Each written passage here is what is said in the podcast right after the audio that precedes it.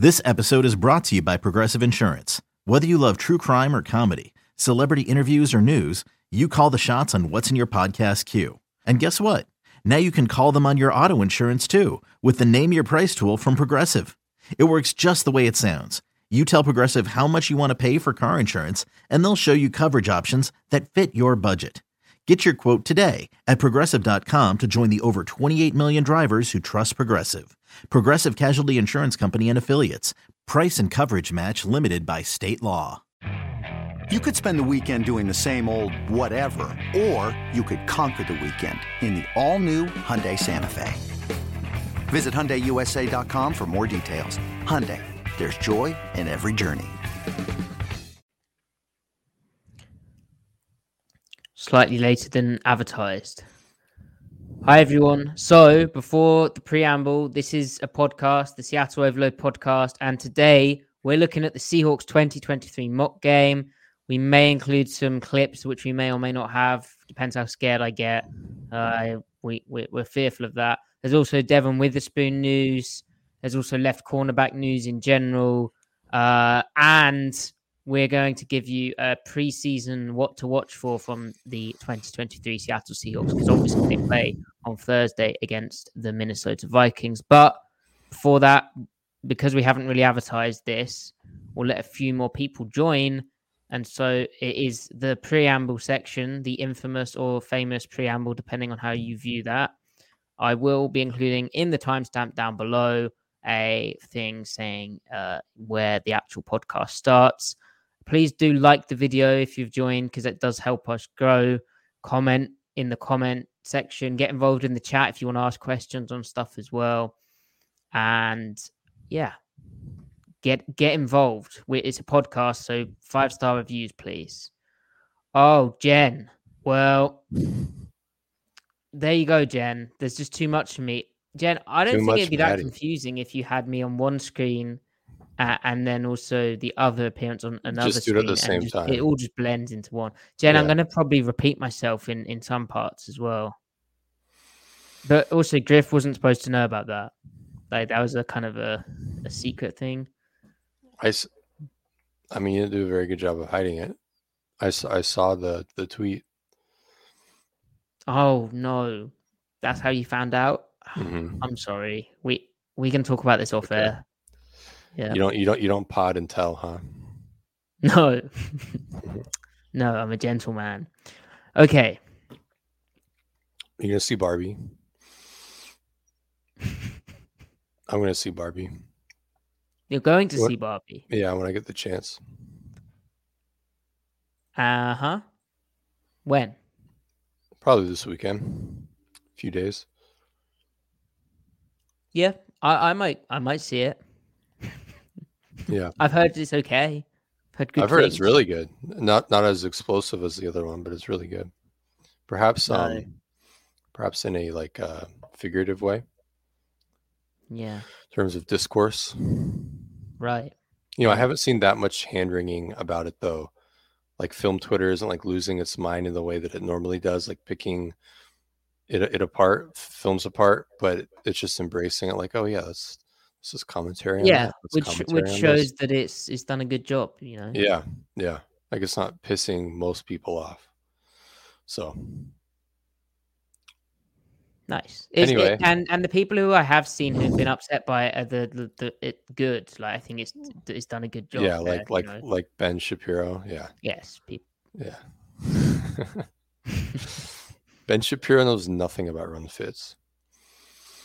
Absolutely not. He doesn't know jack. Or, Anyway. or or or uh, Mike. Um, That was good. thanks, man. It was was smooth actually- how I like sort of hesitated in my way into that. We like to ramble on our preamble. Right, and and also uh, f- uh, kind of wrong how we mentioned uh, actual football during that. I mean, run fits are part of football. Griff, did you see that Yeah. my defense allowed 9.8 points per game this season, which was the lowest in our division? That's sick. Coached by your very own Seattle Overload Pod co-host, main host, Matty F. Brown, Yeah, defensive coordinator, running. And and let's not forget, Griff, you the- have uh, you have uh, reviewed some of the materials and said that looks good. So I yeah, I've I've um I, I get all the credit for saying yeah, it looks good. Um and he's also running folks. Uh, no, no, they can't tell this. There'll be there'll be uh, our our future opponents going to watch this and it will ruin everything. Oh no. Oh no. You're you're holding them under 10 points a game. They they can do all the film study they want, all the insider information. They they don't they don't stand a chance. Or s- bare fronts. Yep. Ugh, All right. okay. Oh, thank you, Jen. That's very kind of you. I it was long overdue the haircut. I think I mentioned it uh, on the podcast, but it was very much needed. Like, uh, you know, family, friends, uh, partner. There was a lot of kind of pressure on me to do that. Players on the team I coach. It was bad. It was real bad. Um, gruff, mm, giving you gruff for your scruff. griff for my scriff. Hmm. Okay. Should we should we do our podcast, Griff? Yeah, let's do it. Let's Yeah. do it. Let's talk some ball. Oh, are the Mariners playing? Yeah, it's a zero-zero top of the second. They had scoring opportunities. I'm sure Did they ties, have what's their sure late, tie is they, raging right now. have they continued winning or did they drop a few games? No, they're they're they're winning. They're like they're like 10 and 2 their last 12 games. Nice, because I Six- uh, I watched the most of the Angels series and that was enjoyable. Yeah, that was awesome. They're two and a half games back behind the Blue Jays, I think, maybe three. They're still two and a half. Okay, I think so. yeah. when I last looked, it it was also two and a half. There you go. Yeah. They're keeping pace at least. Goms. Okay. Let's start.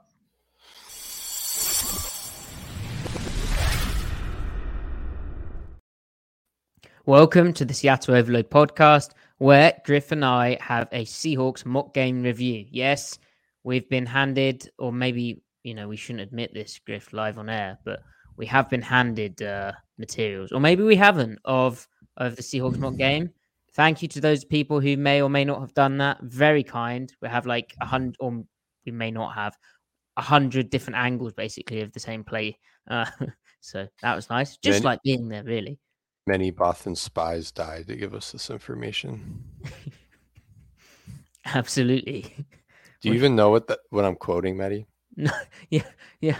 Obviously, it's um, it's that that comic thing, isn't it? That you know those characters. See, th- this is how undercultured Matty is that he can't even spot a uh, a Star Wars reference from like the first movie ever made. Well, I, I didn't. I thought you said Gotham, Bothan, Botham. Bothan, B O T H A N. I You've think never heard of American accent. spy? Obviously, in Star Wars, there's no American actors, so Yeah, many Bothan spies died. Anyway, anyway, well, uh, hang on. hang on. What Star Wars is that? A New Hope.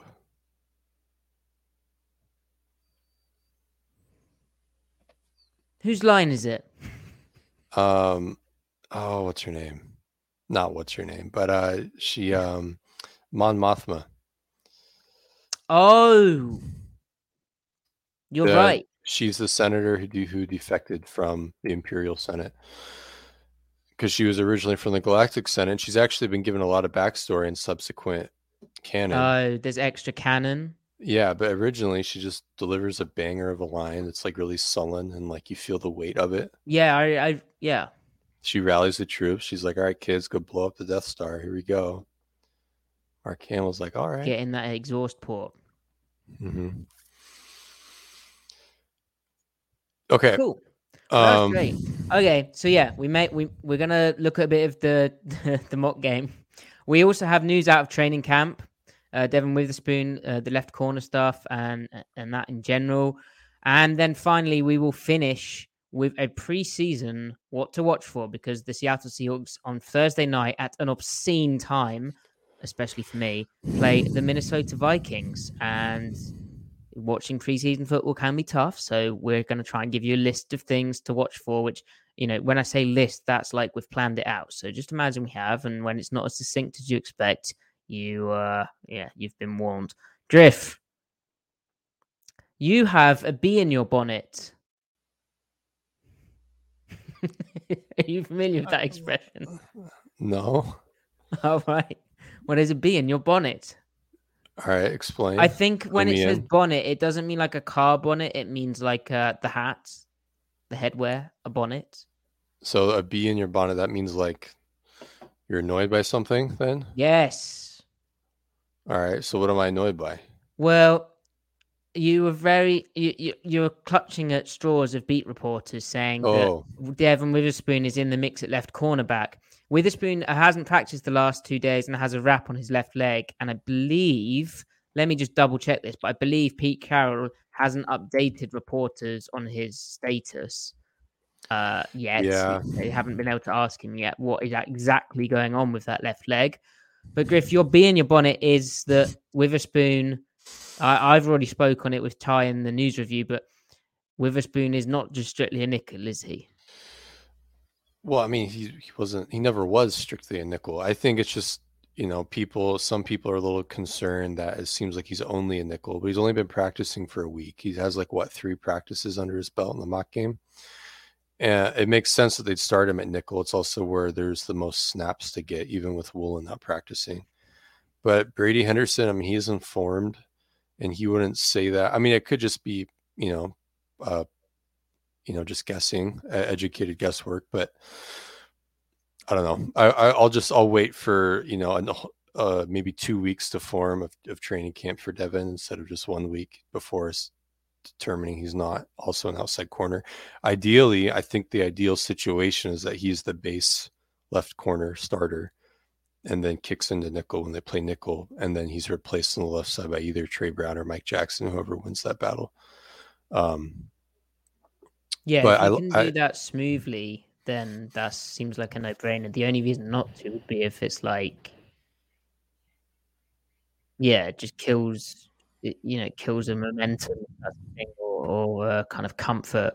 For, and and yeah, I think what's really cool about this is that Trey Brown has sort of come back from the the ashes, and his comeback is continuing. And bizarrely, Griff, he kind of is ahead of Michael Jackson now because Jackson filled in for Reek Woolen.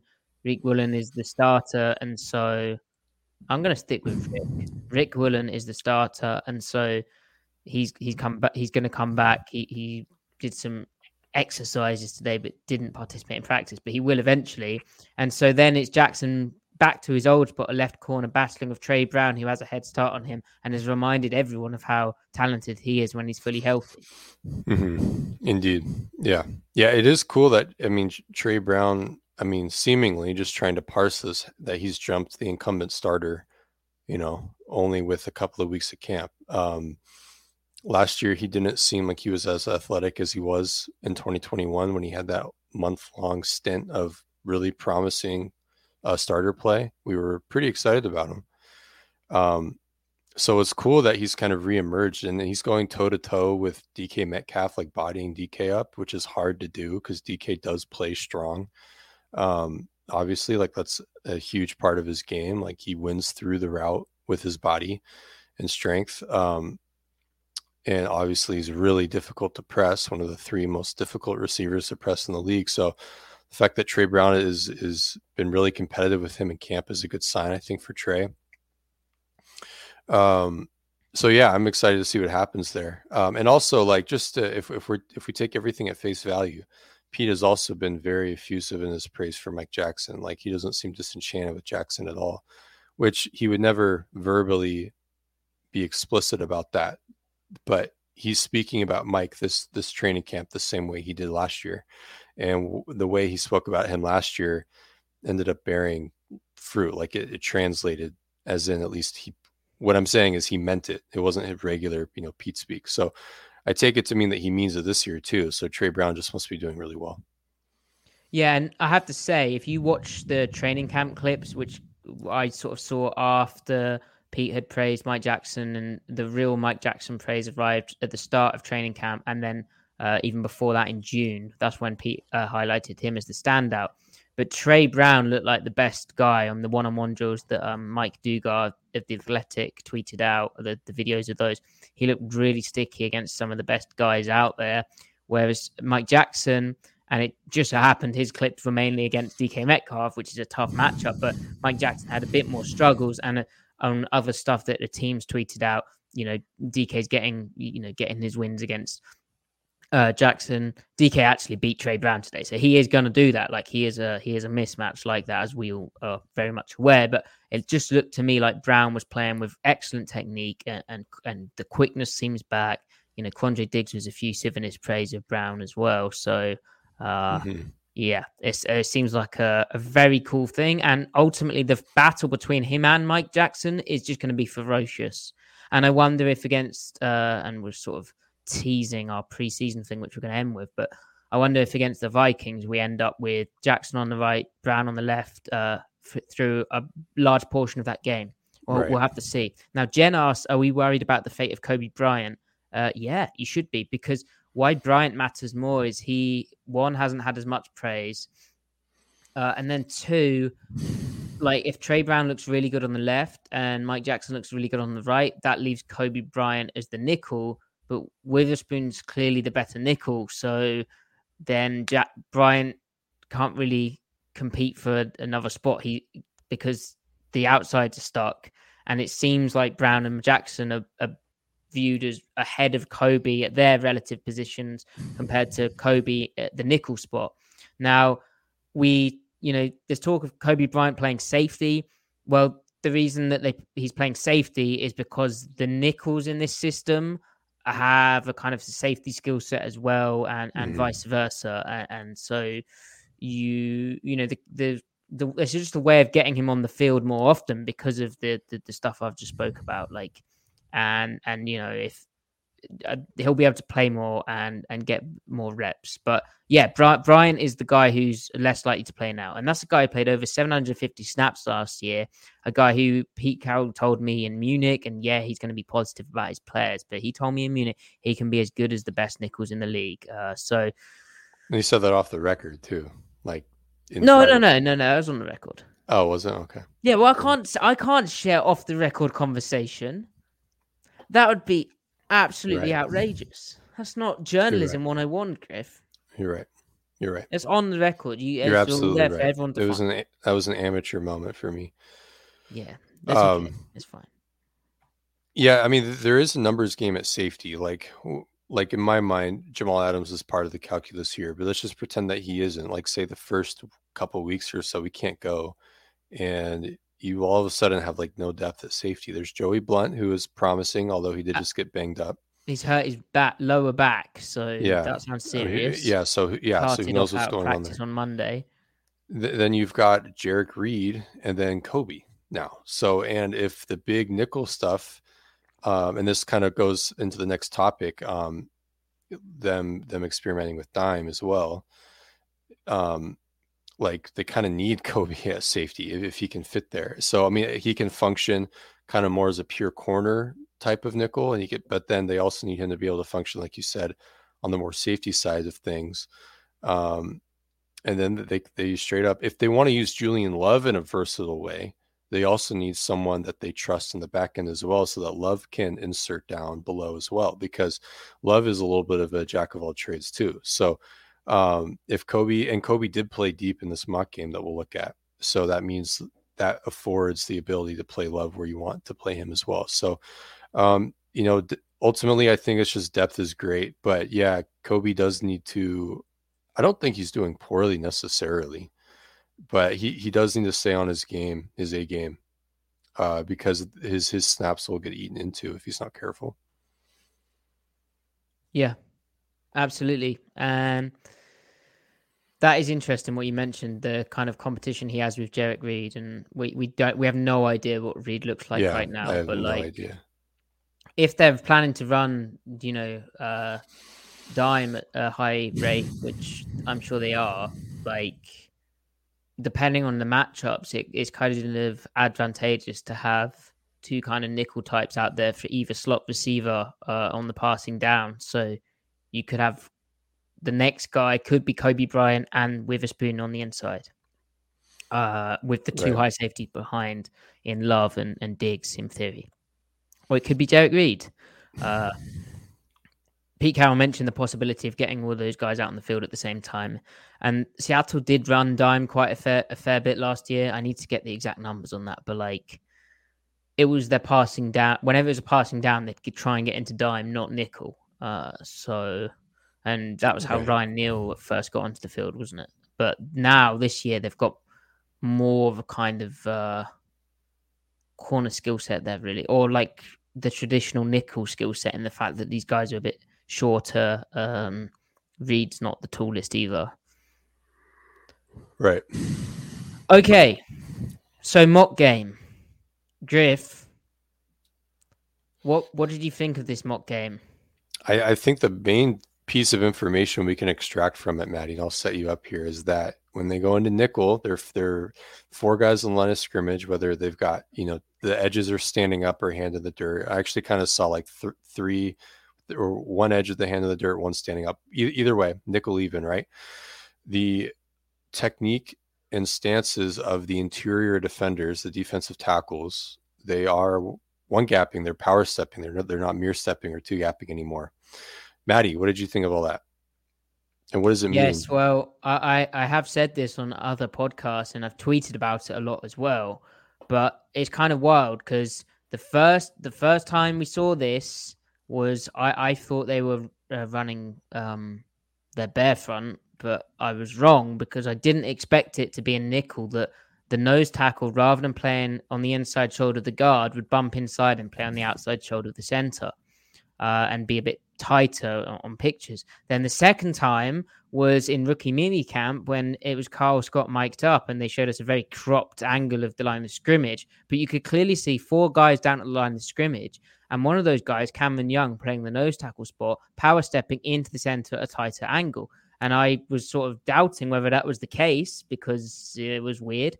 Then Kenny McIntosh was very generous on his Instagram and tweeted out a video of the Seahawks uh, run game and him going off. And in the nickel stuff, Seattle is power stepping, one gapping with their nose tackle rather than like last year, two, two gapping uh, with their nose tackle. And then lo and behold, at the mock game, they're they're doing the exact same thing. So what this is is a similar rejection of the Fangio way of doing nickel that they also rejected the Fangio way of running base bare fronts last year. Uh, they also did that. They went back to how they did it in the past, which was basically more one gapping unless they felt the need to two gap, which is buying time for a, guy fitting from too high. And the nickel thing is, well, if we've got the numbers in the box, Mhm. why, or, or even if the interior gaps are being fitted by light inside backers, then why are we two gapping our nose tackle? Like, why? I couldn't answer Right. that last year. And for the guys behind, it really ca- seemed to cause uh, uncertainty. For the guys up front, they were like, well, why aren't the guys behind getting this double off me? And the guys behind were like, well, I don't know where the ball's going. So Right. now, So go ahead. no, go ahead, Griff. Well, I mean, so yeah, so it makes it makes when they play one high, cover three, cover one, it makes the run fit make way more sense. But when they do play too high, still th- there's, I mean, switching from like two gap principles to one gap principle principles doesn't cost nothing. It's not just something. It's not like free, right? Like so, obviously, like you said, they're doing it to accommodate that last fitter because they play with they play with one defender for every gap uh, rules, even in two high, but they two gap up front to accommodate time and space not being on their side by allowing that by the time the, the second level, this the safety from the third level, really the defense, by the time he gets down to the line of scrimmage, it, it's still he's still aligned correctly in theory on paper. Um, so now that you're one gapping, yeah, it might benefit every single player in the box, but the collective defense on paper is dis- still disadvantaged because that means that whole there that his gap, his primary gap, which is probably a C gap, is going to be wide open. Um, and there isn't anyone that on paper has any responsibility for like even helping there. Like the near defensive tackle could theoretically work over work over um, to it, or the linebackers can scrape over. Um, they don't have that luxury anymore. So that suggests that they're committing to a different way of getting the the nickel corner involved or maybe line movement and stuff so that the run fit makes sense so that they can get bodies there and it's not always the safety um Matty, you, you said you saw more like pirating where the three technique side and, and the edge side are, is slanting more and more movement than we saw last year. Just straight up having the nickel fold into the B gap. Um, yeah, whereas so, last year so this is didn't. what it is, right? So, yeah. th- so if they're gonna even in too high, if they're gonna in the so if they're in too high and they have five guys down at the line of scrimmage, well, then you have to you have to involve the edge. The, the edges have to do their job, but then when a tight end comes into the picture, um, or a tight end comes into the picture to the quarters safety side, mm-hmm. uh, that's when you can play with a two gapping guy or like a one and a half gapping guy, like the four eye, and buy time for that guy coming down to the C gap. But in this four down stuff that they're doing, the the two four five, uh, where they're one gapping all the time, basically rather than involve a safety in those interior gaps, um, you need to get the kind of overhang, so the curl defender or the the kind of uh, the guy walked out on a slot. He needs to fit into one of those gaps because otherwise you only have like a six man box, mm-hmm. uh, and and you need the extra guy. Uh, and so yeah, you to but to but to to avoid that being a conflict. So for instance, if he has to get into a B gap, but he's also out on a slot which is really wide, then it's pretty easy for an offense to conflict him and play on that. But the yeah. way to remove that, like Ken Norton occasionally did was to to move the where the B gap bubble is by moving your front uh, and alleviate that kind of stress. So I'm trying to find a good example of that. I know I have it. uh, Griff, do you have anything to add on this? Because it is a, a no. I mean, they're they're they're trading a what was a scheme issue or what am I saying? they're trading I'm trying to word this in a way that sounds cool, but it's, it's not working. Basically, they're they're making a schematic change for the sake of techniques that are easier on the players so that they perform better. The down the downshot of it is that it presents a schematic issue if you view this the picture statically. Therefore, we assume that they know that. Therefore, they're going to make more schematic changes to accommodate the inherent schematic disadvantages. So basically, a technique change, which means something schematically, and then therefore they'll scheme around that to make it work, which is just basically a return to more multiplicity in fitting the run. Ken Norton Jr. was very multiple the way that he fit the run. Um, Hurtt was very static as a play caller. Now, again, the positive is that who is who is a defensive coordinator's right hand man when it comes to when it comes to making all that work. They're probably a defensive line coach. So Clint Hurtt knows all these things. It's not like it's not like they don't exist to him in his mind. It's more like large, bigger picture stuff of why Clint Hurtt decided not to do it last year. But he knows he probably could have done it. It just wasn't worth the uh, you know the time cost the uh, analysis like in the in the aggregate. So the fact that they're they're making these changes, it's suggestive of other changes, and Clint Hurtt knows how to coach it because he had a huge hand in it for in 2020 and 2021. So all in all, we're uh, excited. Um, I think about this. Um, I really do hope that we see a lot more, a lot more line movement up front, um, more run stunts, not pass stunts, but run stunts. Um, maybe run blitzing, just more single high in general is really the easiest way to make it work. And like they have the talent on the perimeter to play cover one, to play cover three match all day long if they want. Um, you know, I would, I mean, even looking at their schedule, there's only a few handful of teams where you'd feel pressed to sit in too high the whole game against uh, when they go when they spread it out. So, yeah, what I'd say is is just the the other the other factor which I kind of saw was the safety keys, which last year they seemed to be very slow in too high coming down to play the run which the idea being, I suppose, that that helps you against play action uh, and helps you defend play action and, and like race routes and stuff, and and def- Right. and account for that being a problem. Right. But- we, I mean, you're right. In 2021, like especially the that from week six to ten, when they had really good pass defense and good and good run defense, when they're when they're playing half quarter quarter, Jamal or Neal is pretty much nestling almost into like the hook area at eight to twelve yard or eight to ten yards.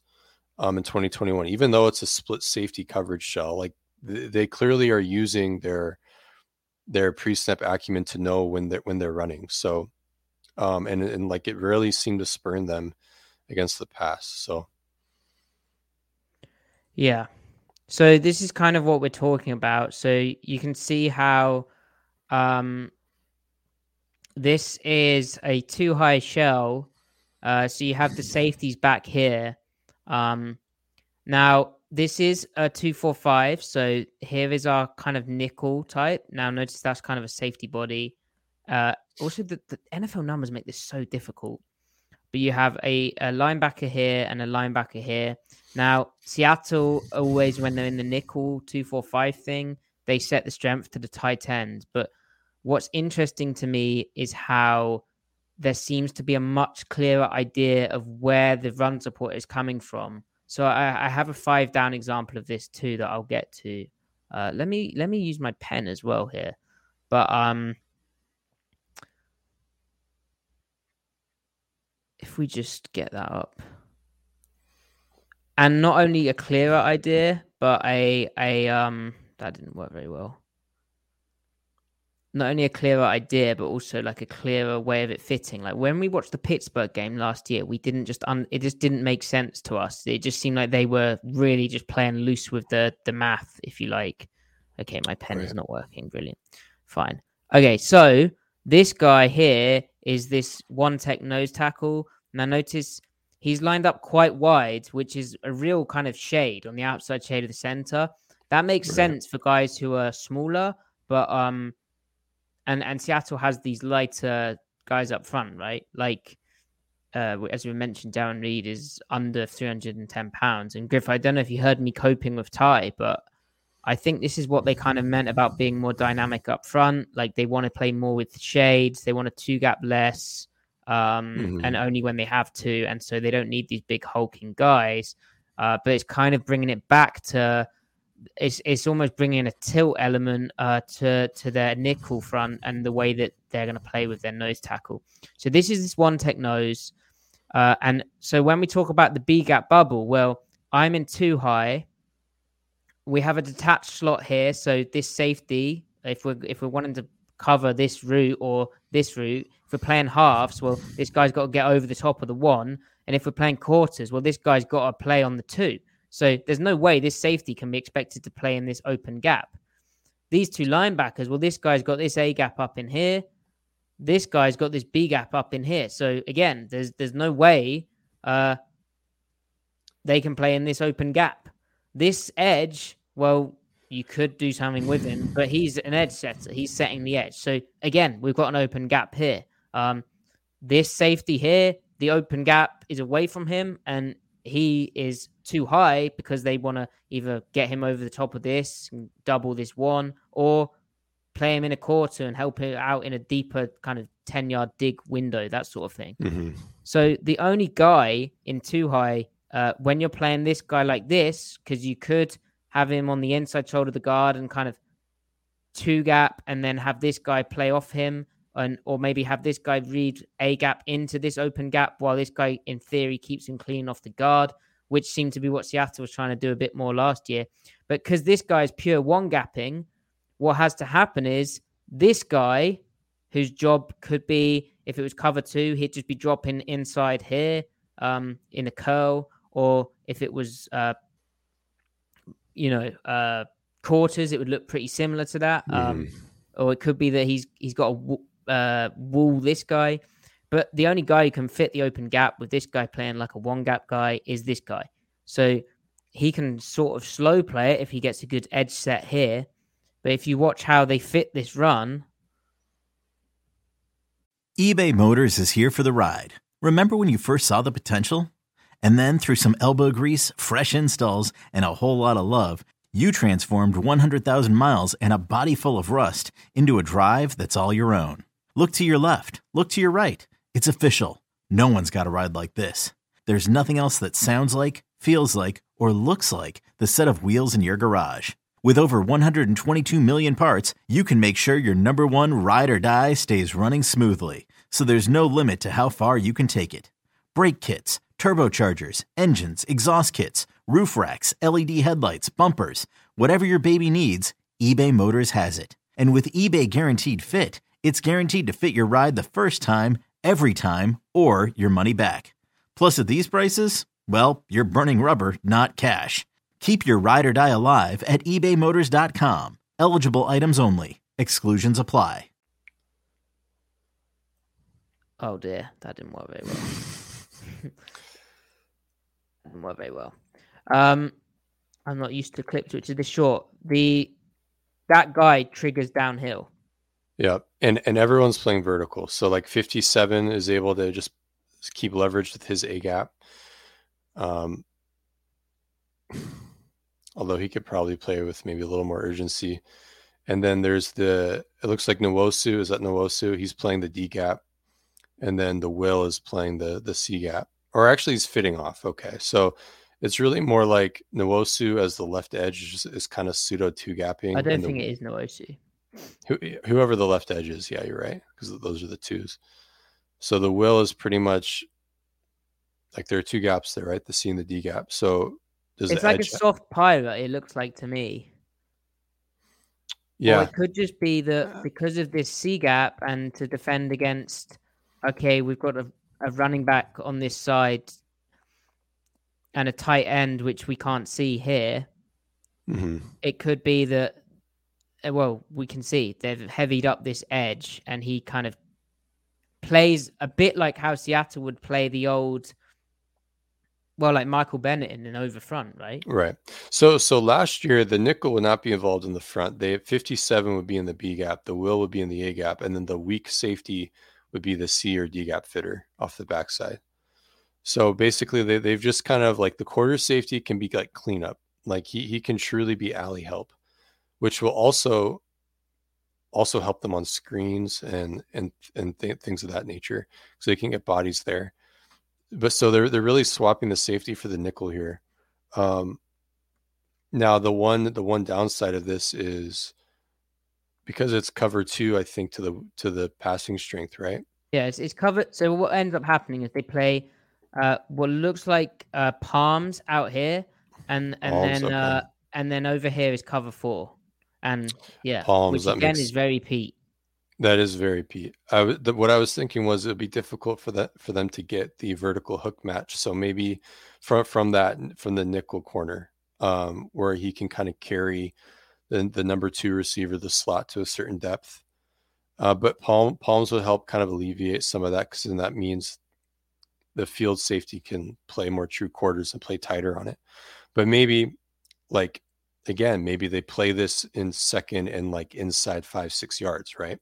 whether they can have run pass balance to their defense. But then second and eight, second and seven, play more play it more true pass oriented, right? So yeah. maybe, maybe maybe it's about down and distance and being really situational. But what is crazy to me is how I haven't seen a two eye nose tackle, a two gapping nose tackle in their nickel front this season, like this off season. Yeah, yeah, no, it's huge. It's huge, and and so it also implies like like straight up from this image we can envision pirates but we can also envision like entire line slants eh, where everyone gains one gap on the inside um so also i imagine the the field side end would slant into the b gap too i mean like I, I just you can already see the way the multiple ways that they'll that they'll tweak things up front yeah so i've got a very similar clip uh here uh, it, it, I almost had to check that this wasn't the the same clip. I believe it's probably the next play. And obviously, in the mock game, what we should say is like they're trying to get the right looks. Um, so it's advantageous for them to run very similar stuff each, like back to back at times. So here you you, you have a similar a problem for the defense, and you can really see how shaded this guy is over the the center. Again, it's nickel, so this is our the nickel type player. Uh, this is the safety. This is the safety. Here's a corner. Here's a corner. Um, here's an outside backer. Here's an outside backer. Um, and what what I'm fascinated to see when it comes to the first Jing is is this guy going to be the five tech because he's to the tight end? Are they going to really put this guy to the tight end and and and then have the uh, and play it almost like you know we have a lighter type and a, a kind of bigger end type as well? But again, you have this. They've gone to the tight end, which they did last year, but this one tech nose. So if this guy uh, is in the C gap or playing off this guy, and this guy, the three tech, is in the B gap, and this nose is is in the uh, the A gap, then this backer either has to play in the A or or the B. Um, now, how they fit this is quite interesting. Um,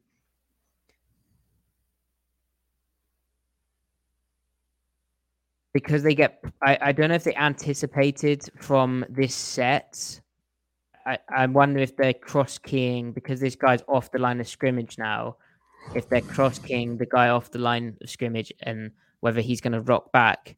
And so rather than playing stacking in the gaps, they're kind of uh, f- fitting off the flow. They're treating this almost as two back. But hmm. you can see, I think 57 is because he sees him come across. They also pull. Um, but again, He's this guy is very much keying into the play, and it looks as though this is again cover two on this side, cover four on this side. Yeah. Um, this player has a bit of difficulty. Um, he wastes some. Also, you see the the how if this guy, like, I'm not sure if 57 should spill, but they play it like turn back, turn back, don't they? Uh, which I, I guess you can because it's 20 personnel. Um, yeah, I think 57 might mess up because because the will needs to be he's not he's not bracketing the the lead block. Or he's not he's not yeah he's not bracketing the lead block. I'm surprised how um the the will well the will does yeah He's he's not supposed to because there is an extra gap to the to the left of the tight end from our perspective. So it would have to be the nickel levering someone. That's strange. Maybe he, he kind of folds in, doesn't he? He kind of fits off. He kind of corrects 57 a little late, but again, the the thing I want to highlight is this one tech guy, and against zone, this obviously looks uh, a lot cleaner with the the forward step, the power step, not the mirror step, but yeah. also this these safeties, um, but particularly the curl defender, but even the safeties, they are reading for run more. Like they they are interested in run a lot more. They're not. Their, their keys just seem a lot cleaner, especially compared to the, like the preseason last year. Yeah. Uh, and that is in, in, interesting to me. And so, like on the point of run support, I, I even noticed like stuff they tried to get involved with um during like you know a, as you saw the season progress and they tried to ramp up more it seems as though they have kind of got that emphasis down at this point in the season. So if you look at even like their base bear fits uh, and how they're doing that um there's like a clear um emphasis into how they do it. So let me try and find a. Well, let me explain that. So basically, when they, so Seattle a lot of the time is going to be playing cover four on one side of the formation and cover two on the other side. So there's a clip where there's a two tight end formation, a tight end on either side of the uh, the formation. And when Seattle's playing cover four on one side, uh, they it's very clear to me that they oh I know I know what play this will this will show up on. It's very clear to me on the cover four side that they know where the where the run support is coming from. Like the run support, Mhm. they have to play line, uh, outside backer force to that, and so the safety on that side, who is in the quarter, so tighter to the tight end, he can probably help out in that C gap with the outside backer forcing in the D gap. Um, it's very clear they understand that. Whereas on the cover two side, well, now you have a cornerback who's in the flat and a safety who's tasked with getting over the top of the receiver in the deep half. So it's very clear that the outside backer understands, okay, well, I probably need to help out a bit more in the C gap because I've got help to the outside. So if we look at um that's not the right way of doing this. Um and and this is kind of as I said, this is emphasis that I just didn't see in the uh in the game. So this is a good little look. Share screen. Come on. So here we have and and again interesting. So Seattle's playing cover four on this side of the formation, uh, and they're playing cover two out here. Now, I do believe it's trips over this side. So there's three receivers on this side, and there's no receivers on this side. So this is a corner, and this is in Seattle's base bear package. But it's interesting to me how And they're an under here, right? An under. well, well, that is interesting as well because I've just I've just recognized something here. So th- this is this is a cool play. So because there's three receivers on the left, right? It makes this safety needs to be able to play over these receivers, doesn't he? Like Yeah. he can't be expected. Same deal. He can't be expected to fit in the C. Uh, and play on the number two or even three vertical, right? right. Right. So, so where's the where's the second level help coming? Where's the support r- coming? Right. So rather than play this guy in a three technique like he would in Bear, he's not even playing a four eye mirror stepping. He's playing out on a five tech to help set a new edge. Also helps out because this guy, this linebacker, is got a curl pass drop in the cover four, like or uh, what what do they call it? a quarter flat drop. So this guy, rather than playing up in the B gap, is bumped out to the C to get this guy out the fit, um, and then get this guy a bit of an easier time. Uh, read and run pass means he's pure one on one. He doesn't have to worry about getting comboed Mhm. up here. He can just read this guy. Uh, to keep it kind of one gappy, and again, in in other like last season, it wasn't clear one gap start. Like it was sometimes we didn't know who had the gap, but to keep it one gappy, this guy's in the B, this guy's in the A. One back, we have one gap. Sure, this guy's off, so he could drop back, but they have the the number here. So that's the cover four side. Now, on the cover two side, it's a nub formation. So the corner can come in here and be the force player because he's got the flats. This guy doesn't have to be involved in the, the run fit, but the linebacker's in the A. So who's handling the C gap? Well, rather than ask the corner who's got the outside underneath space to play with into the C gap, this outside backer is forcing back into uh, is squeezing this tight end down, like we saw in that uh, nickel example, where the backer to the tight end to kind of buy time for the guy behind. He's going to just play aggressively uh, through that tight end and kind of it's not too gapping, but it's kind of just dominating the tight end, and he should be able to do that. So if you play this through, you it's a sprint out pass, but you can see this guy's busting a gut to get inside the sea, and this corner Mhm. is waiting for anything back because he's in the fit, he's the cloud. That is awareness that was not there early in the season last year, and these Yeah. guys are in their gaps. And look how this guy's fighting to set an edge. Yep. So a sprint out pass, but this is real kind of evidence of just smarter ways of doing it. They did not play this formation like this last year, No. No. and not with this kind of. uh It's logical, isn't it? It's logical. yeah. Yeah. Yeah. And it's just more versatile. It makes more sense. It's more sound, you could say. It is. It is. And that's what we mean by like the the the Pete Carroll way of doing it. Like it's not that we don't understand um Fangio's stuff as well. I mean, that is part of it, but but but really, it just didn't make sense what was going on last year, and it it just felt wrong, uh, and and it kind of proved that way. um, so what you see from uh, what you see from a, a different angle of this play and what it allows their coverage to do, uh, which by the way uh, did did get worked, but um, what it allows their coverage to do is this is the quarter safety who, because of uh, I think it was Myles Adams, maybe play, maybe not actually, but because of this guy bumping out to the five tech, keeping this quarter safety out of the run fit, this safety is able to get loads of depth immediately and play on the corner. Uh, this this corner, I mean, that's a coverage beater for quarters. This corner's uh, got to come down and, and, and rally to to the check down, but so there you go. So some pretty cool stuff. Yeah, yeah, yeah. It is. It is.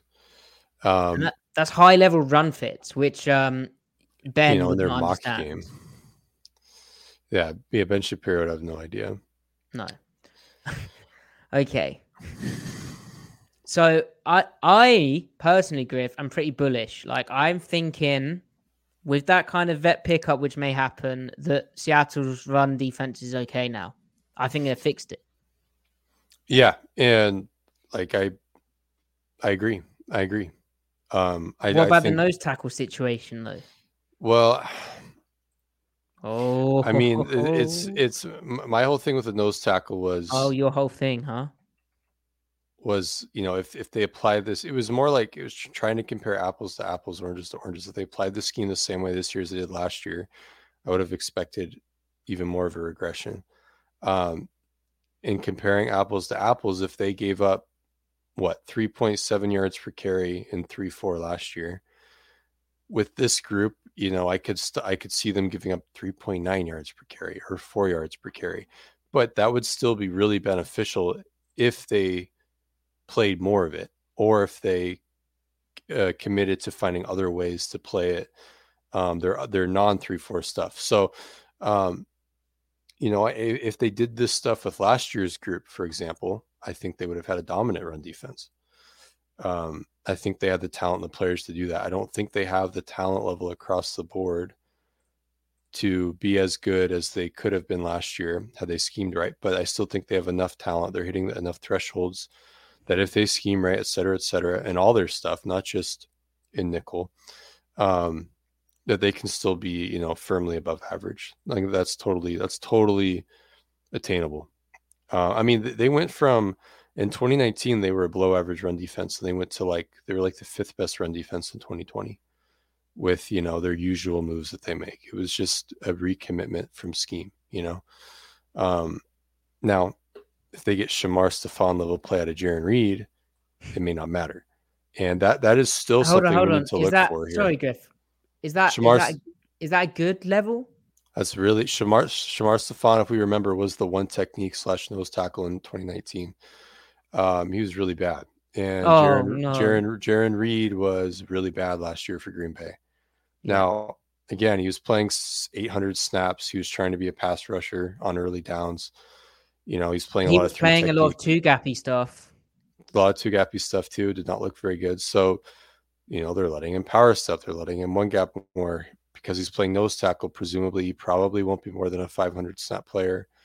Um, and I, however, whatever percentage of it can be attributed to technique last year, you know, if you want to say like 15% of Jarran Reed's bad play can be technique alone, that like that's purely within his power to to correct. So, you know, it's I think that he just kind of was disinterested with being a disciplined player. Um, and I think being in the, you know, under the, The Seahawks culture. again. Right. So whatever percentage of it, a form future Hall of Fame Yeah. nose tackle. Yeah. Yep. Yeah. So uh, ultimately, I, I'm I'm optimistic on the run defense. Yeah. Yeah. So, wow, we've we've spoke about a lot. Griff, did you want to touch on nickel four one six being a thing? Uh, I mean, I think there's commentary in that they're doing it in the situations last year where they would have I had I don't mean nickel four. I mean dime four one six. Sorry. dime 416. Uh, well, the commentary is that schematically it functions like nickel did last year in that in those same contexts. But there's the, the they're saying is that we don't have the linebacker to replace what Cody Barton did last year, so we're having a either a safety slash nickel do it, uh, an extra nickel back. As much as people dislike Cody Barton, this is the coaching staff saying we did not replace Cody Barton adequately. Um, I just would have paid him five million dollars to bring him back because I truly think he's probably top ten, top fifteen coverage linebacker in the league. Um, which Washington named him their starter like out of the get go. So he's not just a guy on their roster; he's their legit starter right now.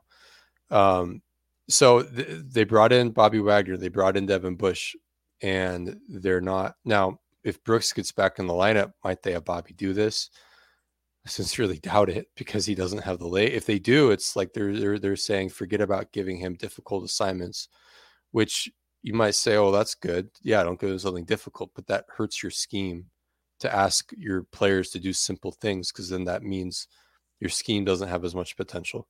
So the fact that they're putting a a a, a DB out there is there's commentary in that, and also further, you can't do that on second and three. You know you can't if you want if you want the coverage ability on second and three you need to have a guy that can also fit the run in that same context. Now maybe ideally brooks is your mike in that context and jamal is that weak overhang or the the de facto will because he can fit the run up. You know he can finally live out and be the be the memed linebacker that everyone likes to pretend that he is although just because he can do those things doesn't mean he's only those things but Anyway, um, so th- that said, like third and eight or whatever, it's pretty nasty. Third and six, it's pretty nasty. F- uh, f- f- uh, that uh, that personnel package, the four one six. So, whatever. I don't know. Do you have any thoughts on it? I, I ranted. Well, they enough. did speak about in the draft process how like just the line linebackers just don't exist anymore in their eyes. Like good linebackers, like that th- there's less and less of them, and they're just harder to find. And so I do think it's a commentary on their linebacker position right now. Like, uh, but I don't I, I don't find that surprising. Uh, and like they're you know they you know if they do have all this defensive back talent and the way they can match up, it makes sense. And when hopefully Jamal Adams does come back, then it looks pretty dangerous because it's it's kind of the 2023 version of how it's it's the 2023 version of uh, when Kam Chancellor was used in in Tank, like in in in the interior hook of cover three, and come came down into the box late. Uh, but you just have an extra DB, so you can do even more uh, kind of match uppy stuff. But like, uh, I, w- I should also say because it, it'll be confusing. It's not a four one six. It's a two three six. But the the the the one of the linebackers is that middle guy. The other two are the edge players uh, because Seattle's still technically a three four personnel. Um, anyway, yeah, it looks yeah. like a four one six. Football's silly, but uh, yeah, I I don't. I mean, this mock game footage, I have to say, when it's not stuff Bobby Wagner can cheat as much, like Bobby Wagner is slower than he used to be, and He looks- shouldn't he- surprised by that. he he he looked fine, but he looked really slow in the in the clips that we have. Now I'm gonna maybe he's not going 100, percent but you know the, the chatter that Bobby looks he legit looks fast, like he hasn't lost a step. Like he's lost about four steps, guys. Like we need to we, we need to be honest about that. Bobby is nowhere near the guy that he was even you know in 2021 at this point 2021 he was not the guy he was in 2020 like it's pretty steep the the the, the athletic drop off Um, um, yeah. So- know. Just finishing on the defense, OG3 asks, what type of offenses are going to kill our defense this season? It's a great question. Balanced teams, team teams teams that will drop back pass at a twelve personnel under center, and then teams that have a really good run game, um, and that have a really good gun run game. Basically, Te- teams that will work you and work you. Now, theoretically, they're doing the things on paper that will fix it. But um, yeah, I like it is pretty crazy to say this, given we haven't even seen preseason football, but I, I am feeling very, very much more confident in in the the Seahawks. I feel reassured by this in a in a great way. Like this is stuff that may sound silly, but when we saw Seattle going back in week six of 2022 to the way that they'd done Bear before they'd implemented the Fangio system, we were delighted because we realized that the the more one gapping power stepping style up front, not only did it suit their players, but it made logical sense. And lo and behold, it did give them a mini revival up front. If you remember how they yeah they they they got good at that again. They never switched back on nickel, and that's the question I'd ask Pete Carroll. I'd ask, I'd ask him why uh, have you changed this year? And he'll say, well, we have lighter nose players. It fits our players better. Yes, it does. But it's the it's a chicken or the egg thing. Except we know what came first. Like right they right. decided to get these lighter players, and they've clearly decided to change their nickel thing too. Why they didn't do that last year? Because Al Woods can power step is is a different. Al Woods can do anything. Yeah. Maybe, maybe they felt it was just too much change or just too much giving into what players had voiced. I don't know, but it it's very interesting to me why why they've done it. Um, why they didn't do it, but they've done it, and and it has filled me with a, a real confidence uh, about about Mhm. the the run defense. And if you can stop the run, then you can do a bit more of everything else. They're not If- giving up loads more. Uh, Yeah, it's it's it, it, it's all about it's all about how well can you defend the run relative to the schematic and personnel resources you devote to it. So right now they're finding that balance. Um, I, I think they have their on paper answers when they didn't last year. So like that that's half the battle, right? Or they had their on paper answers for about like a five week period and then they acted like they didn't have them anymore which is just bizarre. Um i'm i'm really excited about the uh the um the, the versatility and stuff.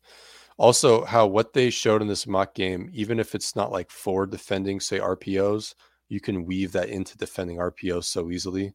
Like that's like like ken norton jr not, not to keep bringing him up but like if he had a if he had a game plan for if he had a previous week game plan that was meant for stopping a variety of run concepts so we could stay in a too high shell to defend the pass and the next week didn't have those run concepts so they did run rpos the underlying like foundation of those calls lended itself toward tweaking one thing in it like okay now you can defend the rpo like changing the fits up who's in the fit who isn't. It's just stuff like that. So like they have like schematic pivot points now where they can kind of sh- offshoot any given week. Um anyway they're no longer Yes. like last year they were vanilla they're not vanilla this year So Adam Carter so asked, were they catering to Sean Desai, who obviously is left now and is uh, coaching the Philadelphia Eagles defense now? Adam, I I mean, obviously Sean Desai does run that nickel front with with the two eye, uh, and he he liked it a lot, didn't he, in Chicago? But I think Seattle likes the nickel two four front, and I should probably have mentioned this. The reason they run it so much, Pete Carroll told me, like it's because they want pass rush, and it's if you want to rush with four, it is hard to get consistent, reliable edge pressure when you're only rushing one of your edges and you're in bare odd spacing.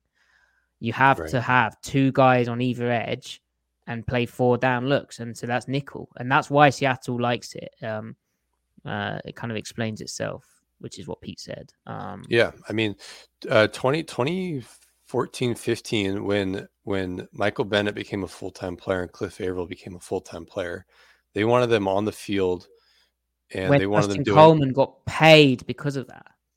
Yeah, yeah. They uh th- they wanted yeah, they wanted them on the field and that meant like giving them the best chances to get after the passer. So they played a bunch of nickel. Now it helps when you've got a unicorn, a guy who can legit threaten the edge and defend the run at 275 and and make that bubble not be a problem in Michael Bennett. Yeah, and do Um, that kind of tight end obliterating that we've seen on, on here. Right. So they lived in that. They lived in their their you know the the equivalent back then of the two four five now, which is just the four. And it helps when you've got uh, Kam Chancellor as your pivot point, who can play in the strong hook and fit right. the run from too high and play in the box. And you right. can do a bit of that two eye stuff with with your nose. But yeah. Right. Right. I mean, I mean, and you know, everyone's an elite player for the most part, right? And like that also helps. But um, but regardless, like talent is not the the issue right now with this defense. You know, there might need some time to gel, just that for experience sake. They might need another nose. Yeah. Hey, Bryan Mone would be perfect right now. You know, okay. So as an aside, we don't need to talk about scheme anymore. Let's just, let's just talk about something fun. If Bryan Mone comes back, it would be cool if Cam Young could split time between end and nose because I think he can play absolutely any interior spot, and he'd be badass on tackles. Tackles wouldn't stand a chance on him. Um, because I mean, he, even though he like, he plays high too a little bit, and it doesn't affect him because he's so strong at, uh, on on the nose. But you know, like it's even that would compound positively for him because tackles play high too. He just get his hands into them and bench press them, and he would squeeze out the backside lanes really well. So I would like to see him play end too. And he's he said Clint Hurtt said you might have to play a little bit of four eye, a little bit three tech too. Um, yeah, I expect that. So yeah, I'm actually looking forward to that. But um, yeah, on the just finishing on the Desai thing, bringing it back around to that. I mean, yeah, sure, he he he, he was a part of that, I think, but like, I think how it comes off from the outside looking in is that Hurtt um, and Pete Carroll gives his coaches the freedom to to take things where they want, and then it seems steps in when things aren't going very well, or or or is you know he's guiding. He has a lot of experience with football, but it seems that Hurtt kind of just was like, "Let's do all of this," and they didn't really. Well, they clearly didn't do a good job coaching it, but they also it wasn't right for them. It didn't fit them, and there's a question whether it fits in the league. Uh, um, yeah, who who does it fit right now? who? Like even even Ejiro Evero, who did okay in it, was finding every excuse not to run it. Like he he he, he ran it like I think like when I did the math, like sixty percent as much as the Seahawks did. Like like Gannon and the Eagles and the Seahawks were like were caricatures, and the Packers. They were caricatures of the principle of run doesn't matter. Yeah, the Eagles were a joke. But what I would say is Desai in Philadelphia, uh, he kind of has the line to do it. If he can't do it with those guys, then yeah, yeah. I mean, you've got Jalen Carter and, Jordan Davis now. if you can't do it with them, you can't do it with anybody. I mean, they ran that front in college at Georgia, and they were really good in it because it's college. But this is the NFL, so um, Plus, do you want Jalen Carter playing two thirds of his snaps as a two gapping heavy three technique, or do you want him getting after the passer? I don't know. Anyway, anyway, anyway. Um, yeah, I, I don't think they were catering to Desai so much as they were just kind of letting them coach their vision up. Like it's it's also like Clint Hurtt is also culpable, and so is Pete. You know, he's the head coach. So, um, but there's still a lot of commentary in the switches that they're making.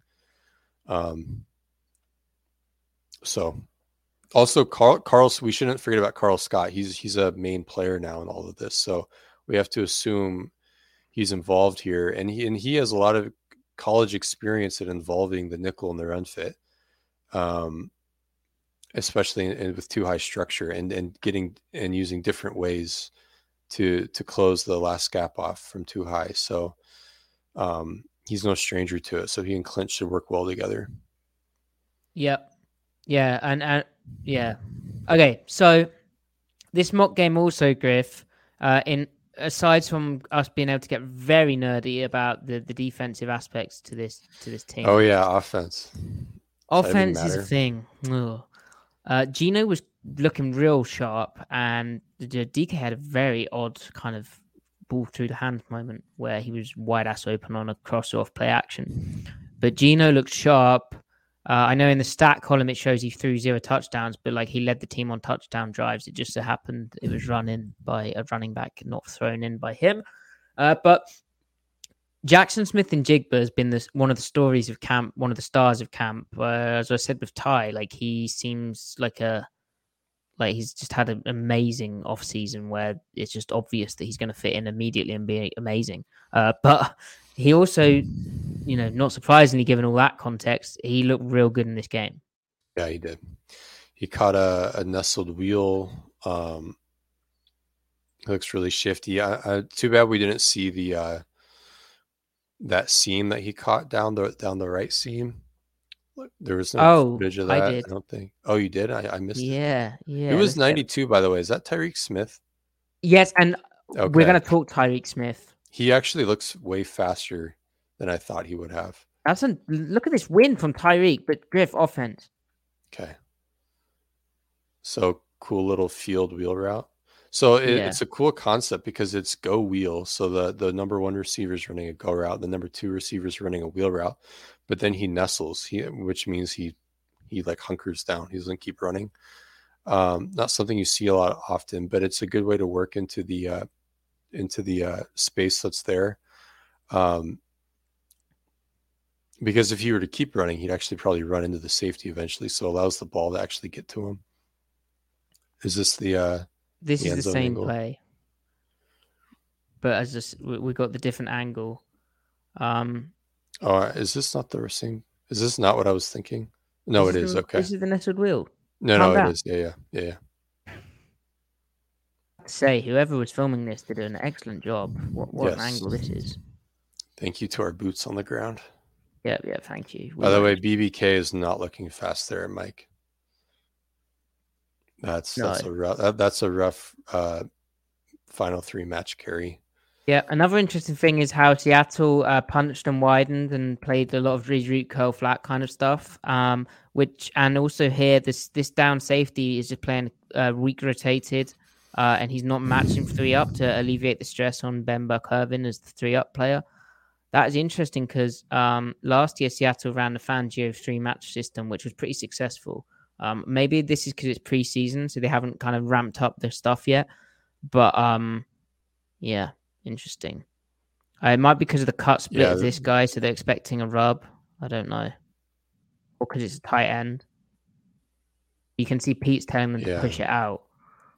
Yeah, I actually I hate the spacing of this. But But you can see how this is a, a real bind for cover three. So yeah, um, this this and and the way JSN uh, snaps this off, and also again, the, you remember that route he got uh, Witherspoon on uh, in camp, which the Seahawks took down, where he he he's able to yeah. accelerate so quickly while running wide. So mhm. it's just he just gets a step on guys. Here then is that is that Jerrick Reed? I think it is 32. But here it's a flat release, so he and and he gets kind of picked in this way, and he, he needs to get hand on the new two because this two has eliminated himself. The corner here is is thinking I've got to overlap on this and In try and midpoint, midpoint these yeah. routes. And JSN is so fast; he's already in the blind spot and snaps it off. This corner's got the deep third. He's trying to just work for midpoint leverage, um, and and it's just over. Um, and he's just so quick.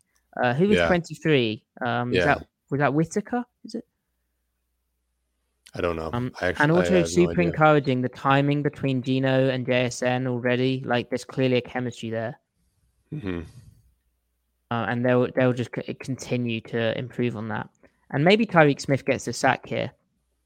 Also, a cool concept how this is actually a sim or a creeper from Seattle. So they're sending their their uh, this is this is this is what we're talking about when we say dime. So this is uh two, three linebackers, six, one, two, three, four, five, six DBs. Yeah. They're sending this guy into the B gap. Um, the idea being that uh, in the, in the offense's mind that they slide towards the Mike backer, so the center comes out here for the Mike, the guard comes out here for the tackle, this guy comes out here for the edge, but Seattle's actually dropping this guy into the strong hook of the cover three, and they're rushing here, and because they've got the offensive line sliding towards the Mike, and the linebacker, the only off-ball linebacker in this dime package, it ends up with this guy matched up on the running back in pass protection and uh, a, a, a matchup which, if you're thinking that's Jamal Adams, that's a nice matchup. That's what you want. However, good job from Evan Brown because they they slide the the preferable way. They don't slide to a dropper. Uh, they they don't slide to uh, Derick Hall dropping. They actually slide the center to where they're going, and they pick up the the, the creeper in a good way. Although Tyreke Smith beats uh, Lucas, kind of, and Yeah. uh, yeah And then good yeah, just to- football on show here. And here's Good Coby stuff. Bryant playing the post. good stuff. I have to say, Cody Thompson as well had a really, really, really good uh, showing. I don't know if the stats which the media department posted were correct, or if like loads of his plays got chalked off via penalty, or if I just didn't read them properly. Probably the the last one, but I don't know if like Jake Bobo got credited with some Cody Thompson catches because similar complexion, similar position. Perhaps. But um, yeah, Cody seemed active. Uh, and then, oh, should we should we finally should we should we finish with a Tyreke Smith clip? Yeah. Okay, I think this is the one. Let me just double check. Hello, Camden. Camden's Oh in. yes, this is the one. Okay, this is a nice angle as well. Very nice angle. And Tyreke Smith, we should say on, on the subject of the the edge rusher. I like how he spent like two minutes on offense, but uh, Yeah. Smith is uh, he's highlighted by Clint Hurtt as the standout guy from like OTAs in June and, and earlier than that as well. I think, and you know his handwork and his fluidity, and as a guy who, because he's not like a supreme tester, he just stands out as well because of the way he wins. It's a bit different to these other guys, uh, and he's kind of a handy guy. And Griff, you liked him coming out, right? For you know, Yeah, it's all he's relative. he's- like he's a day three pick, but you Yeah, liked I him mean, coming out. As day three edges go, he's really intriguing. He's Um, really what was- Yeah. Um, wh- what was cool with the twos was which Tyreke Smith was part of.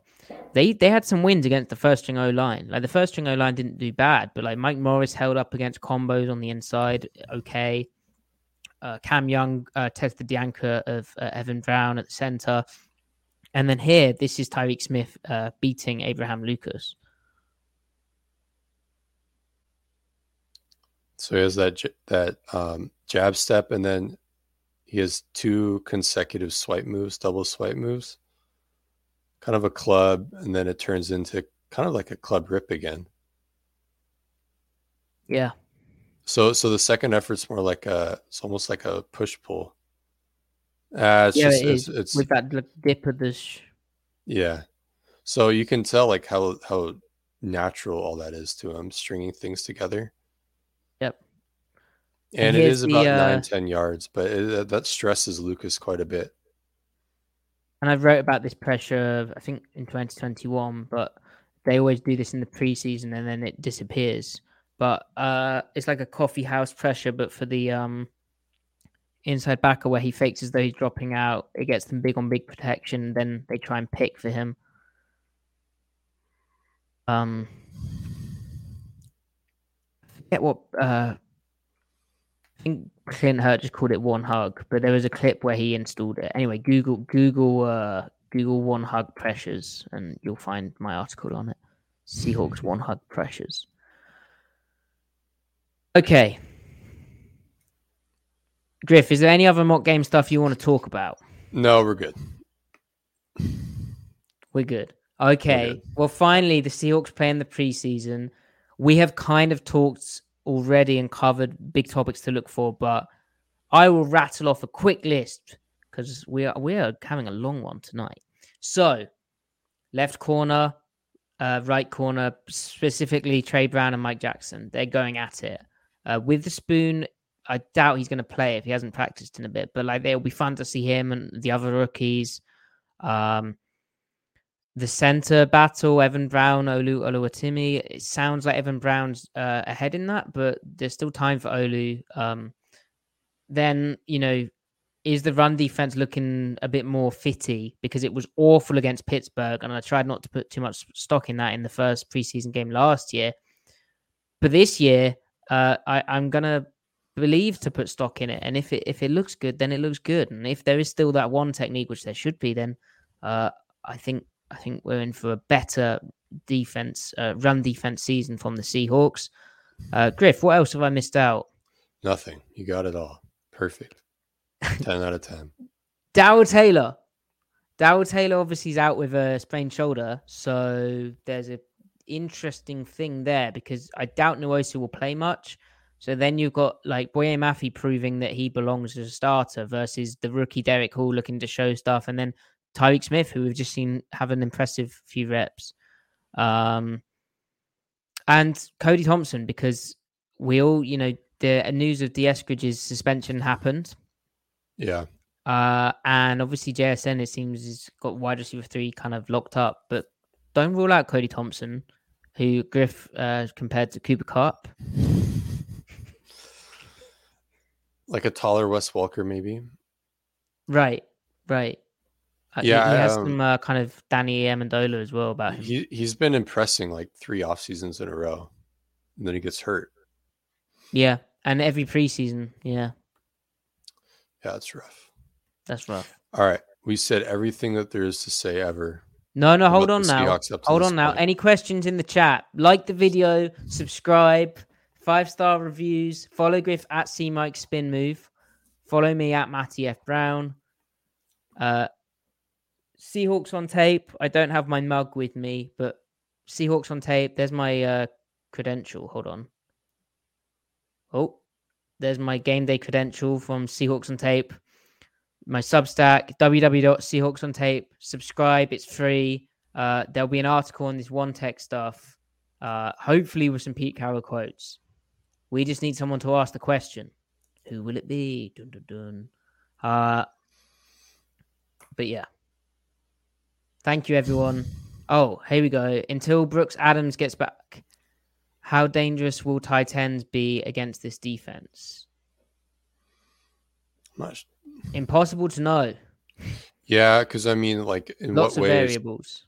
Yeah, like in what ways are we worried about them hurting, hurting them? Like on boots and stuff. That's just you know doesn't really matter who's out there. You just everyone has to play their rules.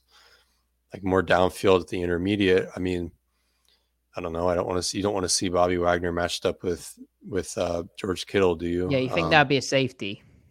Yeah, I mean, we imagine it to be a safety, so I don't feel like it has to be that big of an issue. It's just more like I don't know. It's it's kind of. More I am worried about boot play action boot defense. Yeah. Yeah. There you go. All right.